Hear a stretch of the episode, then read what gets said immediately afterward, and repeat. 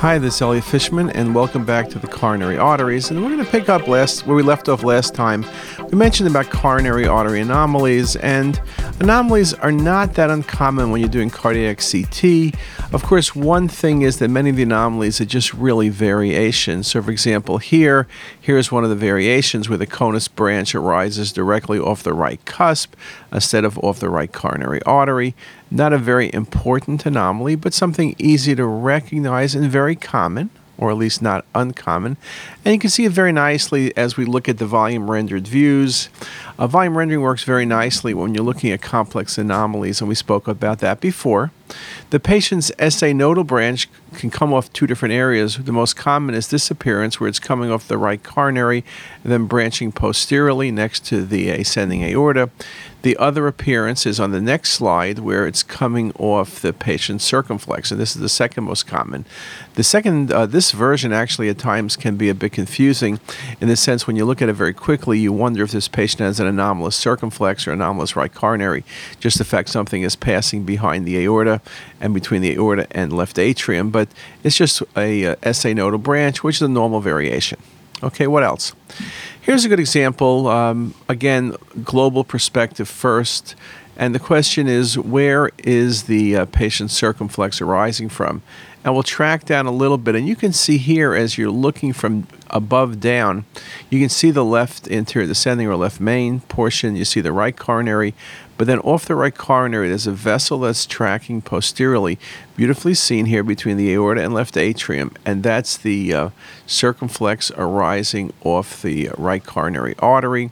Remember, things that pass posteriorly are not going to be those that uh, tend to get trapped, and it's going to be a non malignant anomaly, very nicely shown there. Another anomaly here's just a simple variation where the patient's LAD and the patient's circumflex arise directly off the left cusp. There's no left main coronary artery. I guess the good news there is you have really good blood flow. Uh, you don't worry about the left main narrowing.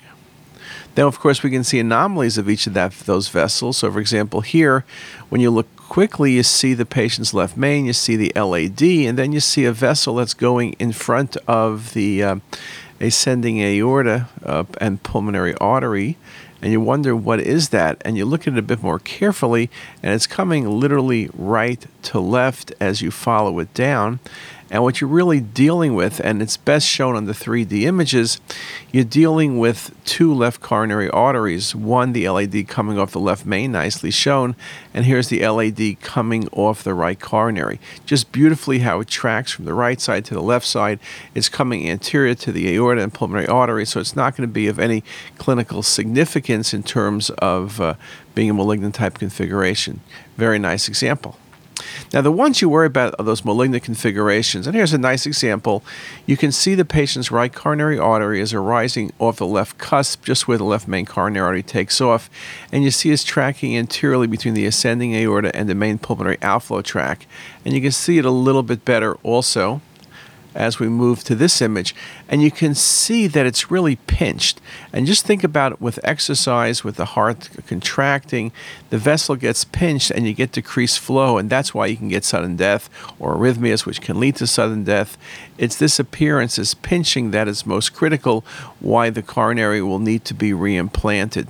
But just a very nice visualization. So, things that track in this intraarterial course are the things that are going to be of most concern. Another example what about this case? You see a vessel coming off the left cusp, and here's just another example of the right coronary arising off the left cusp. Again, here tracking anteriorly between main pulmonary artery, ascending aorta, and these are the ones you're going to worry about. Another image Again, when you start looking at these, they tend to look the same.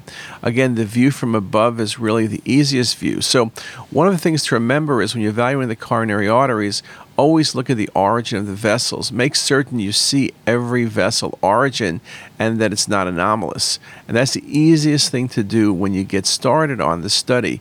Make sure the right's coming off the right cusp, the left's coming from the left cusp the uh, branching is correct and there are no anomalous vessels as shown nicely in this case. And here's one more set of images. You also can see here very nicely that the right coronary then gives off the SA nodal branch.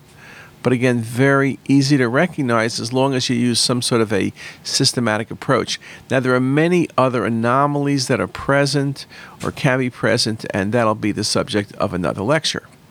Now, I mentioned in terms of processing that curved planar reconstructions are particularly important when we look at the patient's coronary arteries because, you know, the concept of a vessel being ectatic and being hard to follow, particularly if you're trying to measure stenosis, and no matter how many axial planes you get or even sagittal or coronal planes, it's just impossible to really stretch that vessel out, which is something you can do when you're looking at a curved planar reconstruction.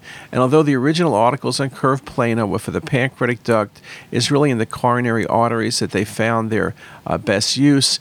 And you can see here very nicely, it's easy to open up the coronary arteries. In this case, you can see LAD stenosis by non calcified plaque all of the different software programs that do computer analysis of the coronaries use the curved planar because it's the most reproducible, it has the least inter-observer variability, and it really can open up the vessel. And you can see very nicely here.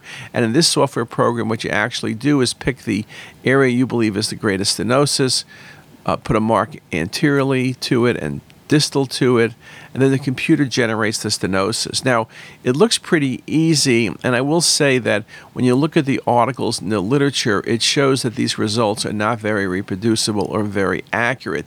So I do it sometimes, but I have to admit, I eyeball it or just look at the measurements myself. I do not use the computer generated programs because, as I said, these have been fraught with error. But again, I think it's one of the areas where things are improving. Now, when you look for coronary artery stenosis, you can see here, here's sort of on a 3D volume rendered as well as MIP, you can see that LAD stenosis, and it shows it nicely. And what you'd want to do, of course, is look at things in cross section as well, use the curved planar reconstructions, and you can see when you have the cross section. Um, you, when you see it in cross section, you can see very nicely the uh, non-calcified plaque present, and you see the vessel lumen, but you see this greater than a 50% stenosis. And again, you could lay it out with different views. Uh, shows it the same on every single view. Here's the MIP. Here it is with the computer-generated uh, program as well. So again, very nice example or in this case, with a more severe stenosis. Now, here we're dealing with areas of calcified plaque. We're also dealing with non calcified plaque when we start laying the vessel out and looking through the various images, we see that Q3, which I have marked here, being the area of most stenosis. Again, there is a challenge with calcification, the potential to overcall or undercall the degree of uh, stenosis present. So you need to be very careful. Iterative reconstruction can be helpful in this regard, but you'll analyze the vessel, look at it very carefully, and then make your decision. Now, in terms of stenosis, we typically do not go around saying 46% or 72%. There are several different ways of doing it. Here's one from Ellicott Michigan, talking about normal, minimal, mild, moderate, severe, and talking about under 25%, 26 to 50, 51 to 70, 71 to 99, and occlusion at 100%. Some people use under 50, 50 to 70, and 70 to, let's say, 100. Uh, so again, it depends what you use. Your institution uh, tends to favor one over the other, but it basically gives the same information. We use that 50, 70, 100. Typically under 50, they're going to treat medically. 50 to 70, that they may do angiography or just watch. Over 70, something will definitely be done. Now, I mentioned before about the computers, and uh, here's a good article to answer the question about Dickers. Purpose of their study was to investigate the non-invasive quantification of coronary artery stenosis using various software platforms, using phantoms, and they measured things, and manual stenosis measurements are more accurate compared with automated measurements, and they're still the essential key way of doing coronary artery stenosis Inter-observer and intra-observer variability for detection of coronary stenosis on CTA is good and justifies routine clinical use. presence of non-eccentric calcified and mixed plaque are important causes of disagreement. So we know that. In a vessel without calcification, it's much easier to be accurate. Again, that dense calcification um, overcalling and undercalling become an issue. Same article by Nickel, segmental agreement for stenosis 50% or greater, and 70% or greater was greater than 96%. Disagreements were more likely in the presence of non eccentric calcification, but both intra observer and inter observer measurements. And that's what every other article since then has shown as well. Now, in terms of this automated plaque, uh, characterization. There is some new work going on. Uh, Dey uh, published this article, and we're actually working on this software ourselves, which actually allows better quantification. They compared it to IVUS and got very good results, almost one to one. And this uh, study also does a good job of quantifying non-calcified plaque. And to date, you know, you think about the Agatston score, that's quantification of calcified plaque. Uh, non calcified plaque has never really been quantified, and this indeed can do it. A number of questions that you typically also look at what else can computers do? And uh, we've been using a CAD system for a number of years. And the goal of a CAD system, of course, is can computer analysis software help you provide better analysis interpretation of cardiac CT? Perhaps it could become the second reader can it provide measurable endpoints for quality of your CCTA practice? On this product by Rcadia, they claim that it automatically detects suspected significant stenosis, meaning 50% or greater. They talk about utilization in the ER setting, accelerating patient triage, and results generated with no interaction. And we've been using it, and again, I use it as a second reader, and I think it is very helpful. The workflow is simple. The patient scanned, data reconstructed, and the data gets sent automatically to the workstation uh, where the COR Analyzer is, and the process is automatic, and it takes about five minutes till you get the results. You can look at the results before you read your case, get some idea what's going on. Uh, the process is simple and I won't go through it, but what it's doing is automatic identification and segmentation of the large structures, and then it identifies the coronary arteries. It then tracks the vessels, extracts vessel center lines, automatically filters the extracted tree and labels the major coronary vessels, then stretches out that sort of curved planar reconstruction, looks at each vessel, looks for the presence of stenosis, again 50% or greater, and the results have been good. Here was the first article by Arnoldi compared uh, with QCA, the automatic detection algorithm evaluated had relatively high accuracy for diagnosing significant stenosis. If used as a second reader, the high negative predictive value may further enhance the confidence of excluding significant stenosis based on a normal or near normal CTA. And again, uh, when the machine errors, it tends to error overcalling. It tends to error in the presence of calcification. Tends also to error when the study is not of great quality. So it is really a good way of looking at studies in the sense if the um, system does not work on the study, it may not be a quality study. Another article by Halpern talked about uh, uh, the technique false positive automated interpretations related to anatomic and image quality considerations. And uh, they had a very good result. Sensitivity 92%, specificity 70%, negative predictive value of 97%, positive was only 48%. The uh, computer agreed with the expert interpretation in 75% of patients. So it was indeed good.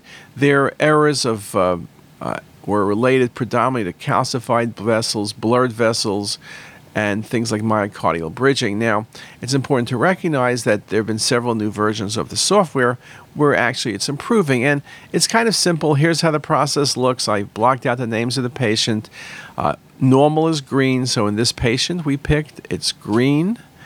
Red means it's abnormal, so you can see here the left main was abnormal. Sometimes you really can't evaluate the vessels because of calcification or motion and that would be in blue, so it's pretty simple. And then you then attach it to your PAC system and sends the report to your PAC system. Uh, you can see it on your workstation as well. So in this case, it showed that it was a normal study. So I can look at it either on the workstation or on the PAC system. And again, here you can see it had some abnormalities. And just to show you one example 60 year old female with chest pain, history of under 50% stenosis on a cath several years earlier. Here's some of the axial views, and here's some of the curved planar I generated, which shows this stenosis in the proximal uh, LAD with dense calcification. Here it is in cross section. Okay, so looks to me a greater than 50% stenosis. And here's the report, the computer. It showed the left main LAD to be abnormal. Here's the area it showed to be abnormal. Here's some of the images it generated for the LAD and for the circ and for the right coronary artery. So again, it was very much helpful because it agreed with what I said. So uh, again, there's no downside. It takes no additional time on your part, so it can be very helpful. As I mentioned, limitations, poor image quality. Uh, at times screws up when there's coronary artery anomalies. It tends to get lost or overcall the presence of disease. Uh, with very dense calcifications, it can be problematic.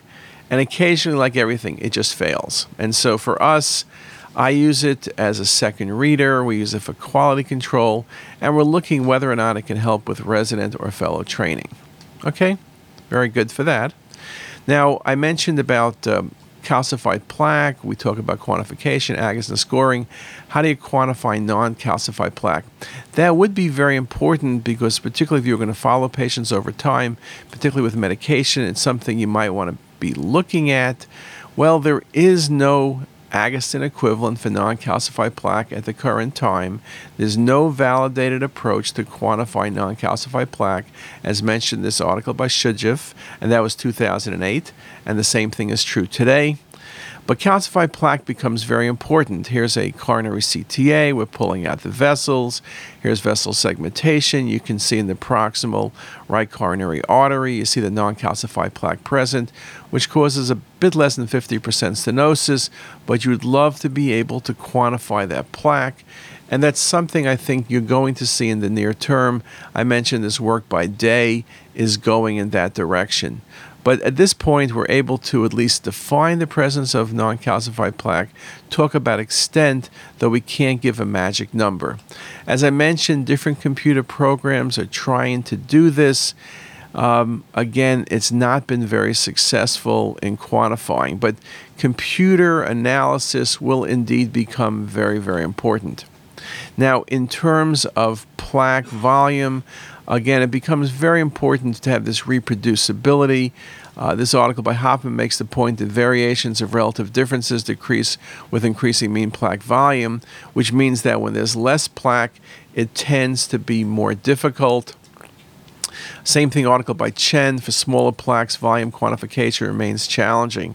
So it's indeed going to be a problem.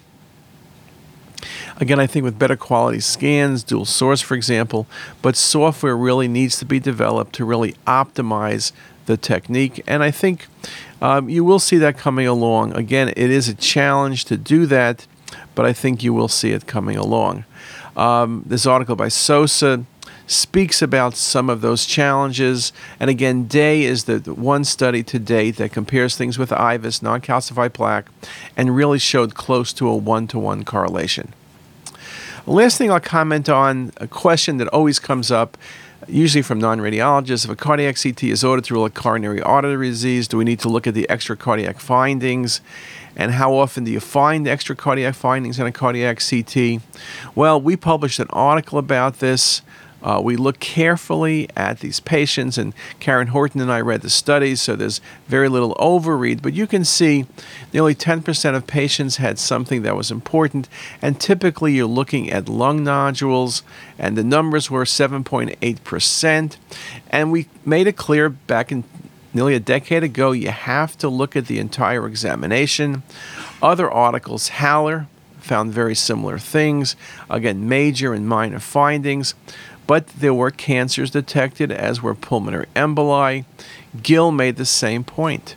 Essential that radiologists review the scans for abnormalities in structures other than the coronary arteries. Johnson, a bit more recently, talked about numbers. 23.7% had additional findings. Again, and 16% of these, you needed to actually work the patient up. Colleen made the point that if the extracardiac structures are not analyzed, alternative causes of the patient's symptoms may go undetected, or if even greater concern, treatable asymptomatic malignancies may be overlooked. Remember that the important thing is uh, we've seen from lung cancer screening studies the average age for patients getting lung cancer incidentally detected is in the 50s and 60s, which is the typical age when you're doing cardiac CT. So, question if we need to look at the extracardiac portions of the examination, do we need to look at the entire field of view? Again, uh, you know, if you only have the targeted field of view, I remember a couple years back, one manufacturer tried to wipe out the patient's lung fields. If you look at the um, only the targeted views, you get about one third of the lung volume. If you reconstruct a full field of view and you've scanned the full field of view already, it's about 70% of the lung. So it's twice as much. And you'll find, obviously, you're going to find more nodules if you look at the entire lung. Norton, viewing of cardiac CT scans only at limited field of view can result in missing more than two thirds of nodules greater than a centimeter and more than 80% of nodules smaller than one centimeter. Um, Kim's article more recently, prevalence of lung cancer at cardiac CT was 0.3%, and 68% of these malignancies were at a resectable stage. Use of a limited field of view led to a large majority of the lung cancers detected at full thoracic scanning being missed. Thus, inclusion of the entire chest at cardiac CT is advisable. Again, you need to do what's right for the patient. Kim, again, it is essential that the entire imaging data set, including full field of view images, be evaluated at cardiac CT. No ifs, ands, or buts. And again, you are going to miss serious diagnoses were missed with the limited viewing approach, but use of the broad viewing approach led to more workup and follow up imaging. That is going to be the cost. Now, there was a recent article, a pro and con in radiology and uh, Charlie White took the con, uh, Jay Earls took the pro. And again, talking about what needs to be done. Charlie White said, you, you, know, for example, you need to look at the images, look at the lung fields, but it's not clear you need to do a full field of view. Um, his comment, while there was no obvious harm in reconstructing a full field of view on the basis of logistical considerations and current practice patterns, it appears equally justifiable to use a full field of view restricted to the heart. Jay Earl said, reviewing reconstructed large full field of views for cardiac CT examination has potential to benefit patients by early detection of unsuspected disease and concluded basically all cardiac CT studies should be reconstructed at maximum field of view, and images should be adequately reviewed by a qualified thoracic reader to detect pathologic findings. That these large field of views detect increased number of clinically important findings. So again, I think Charlie White argued for the sake of arguing in that editorial.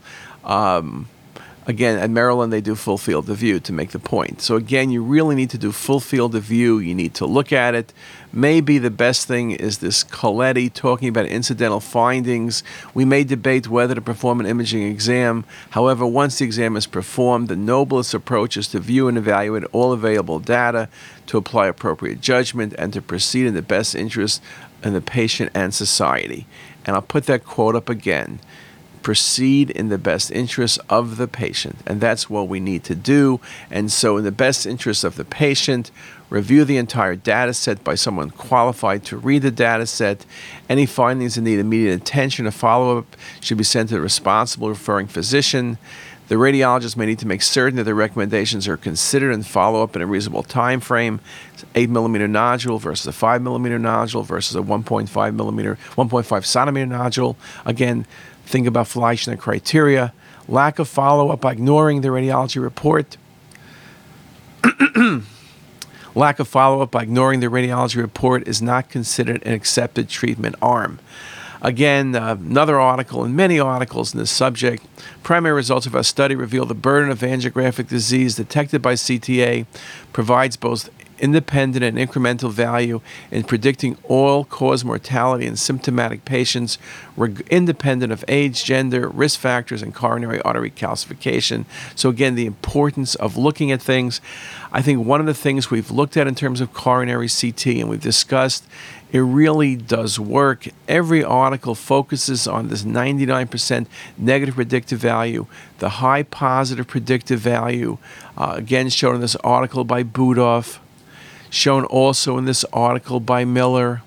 Again, focusing on the negative predictive value.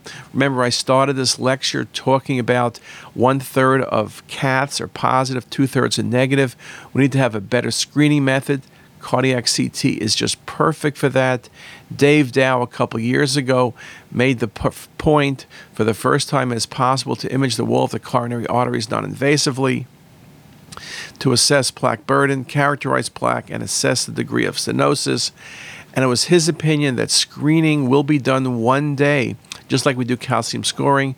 As dose goes down, and we're getting it down to one millisievert now, it will be something that may be routinely done, maybe at age 50, maybe at age 40. Same journal. Uh, Black makes the point although we do not believe that population screening will ever be cost effective, it could become a valuable research tool for determining which interventions will be. Uh, Dave Levin, evidence in the literature suggests that both invasive coronary angiography and myocardial perfusion imaging are overutilized, where coronary CTA is probably underutilized. And again, in the emergency room setting, makes the point that it is really an ideal study. So, hopefully, what I've done is I've come sort of full circle. We've told you how to use coronary CT, how to do the study, what you might expect to see, what the results can be, why it's important, how you need to analyze everything on the data set, and concluded with some uh, very good results showing you how helpful it is. So, in saying that, if you're doing cardiac CT, keep up the good work.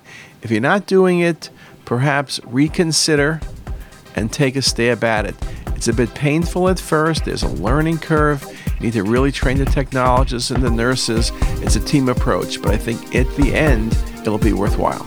And with that, see you next time.